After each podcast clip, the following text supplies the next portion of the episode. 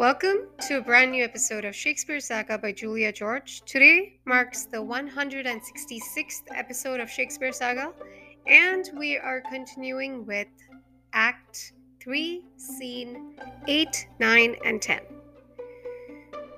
A major promotions Alpha Bank, the best online banking service, Google Pay for all your international money transfers, and the Sanities app, the best meditation app to try. Try today on Amazon App Stores and on Google Play App Stores.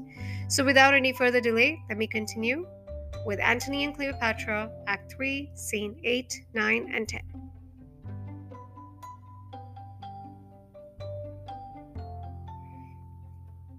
Enter Caesar with his army, and Taurus, marching.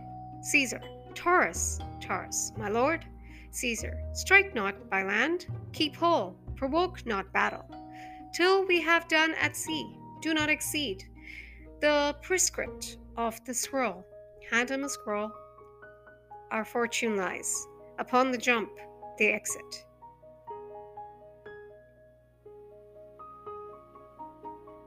Scene 9 Enter Antony and Enobarbus. Antony. Set we our squadrons on yond side o' the hill, in eye of Caesar's battle, which place we may the number of the ships behold, and so proceed accordingly. The exit. Next is scene 10. Canidius marcheth with his land army one way over the stage and Taurus, the lieutenant of Caesar, the other way. After they are going, is in heard the noise of sea fight. Alarum, enter Enobarbus. Enobarbus, not, not, all not. I can't behold no longer the Antoniad, the Egyptian admiral, with all their sixty, fly and turn the rudder. To see it, mine eyes are blasted enter Scarus.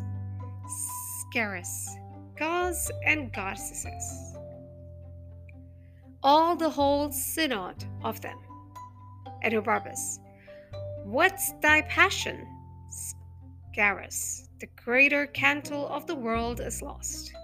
With the very ignorance we have kissed away. Kingdoms and provinces, Enobarbus, how appears the fight?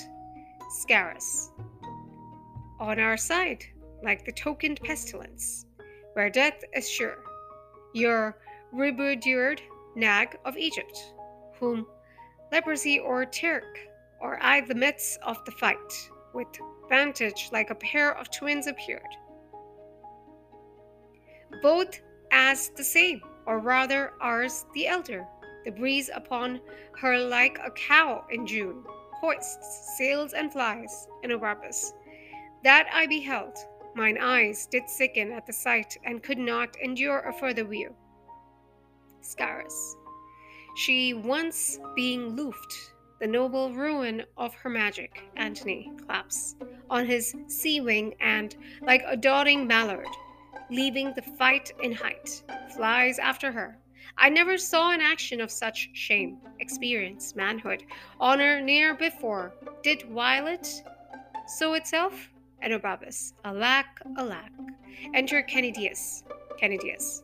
Our fortune on the sea is out of breath, and sinks most lamentably. Had our general been what he knew himself, it had gone well. Oh, he has given example of for our flight, most grossly by his own. Enobarbus. Ay, are you thereabouts? Why then, good night. Indeed, Canidius, towards Peloponnesus. Are they fled? Scarus. Tis easy to the there I will attend. What further comes? He exits. Canidius. To Caesar will I render my legions and my horse. Six kings are ready. Show me the way of yielding. He exits. Enobarbus. I'll yet follow the wounded chance of Antony. Though my reason sits in the wind against me, he exits.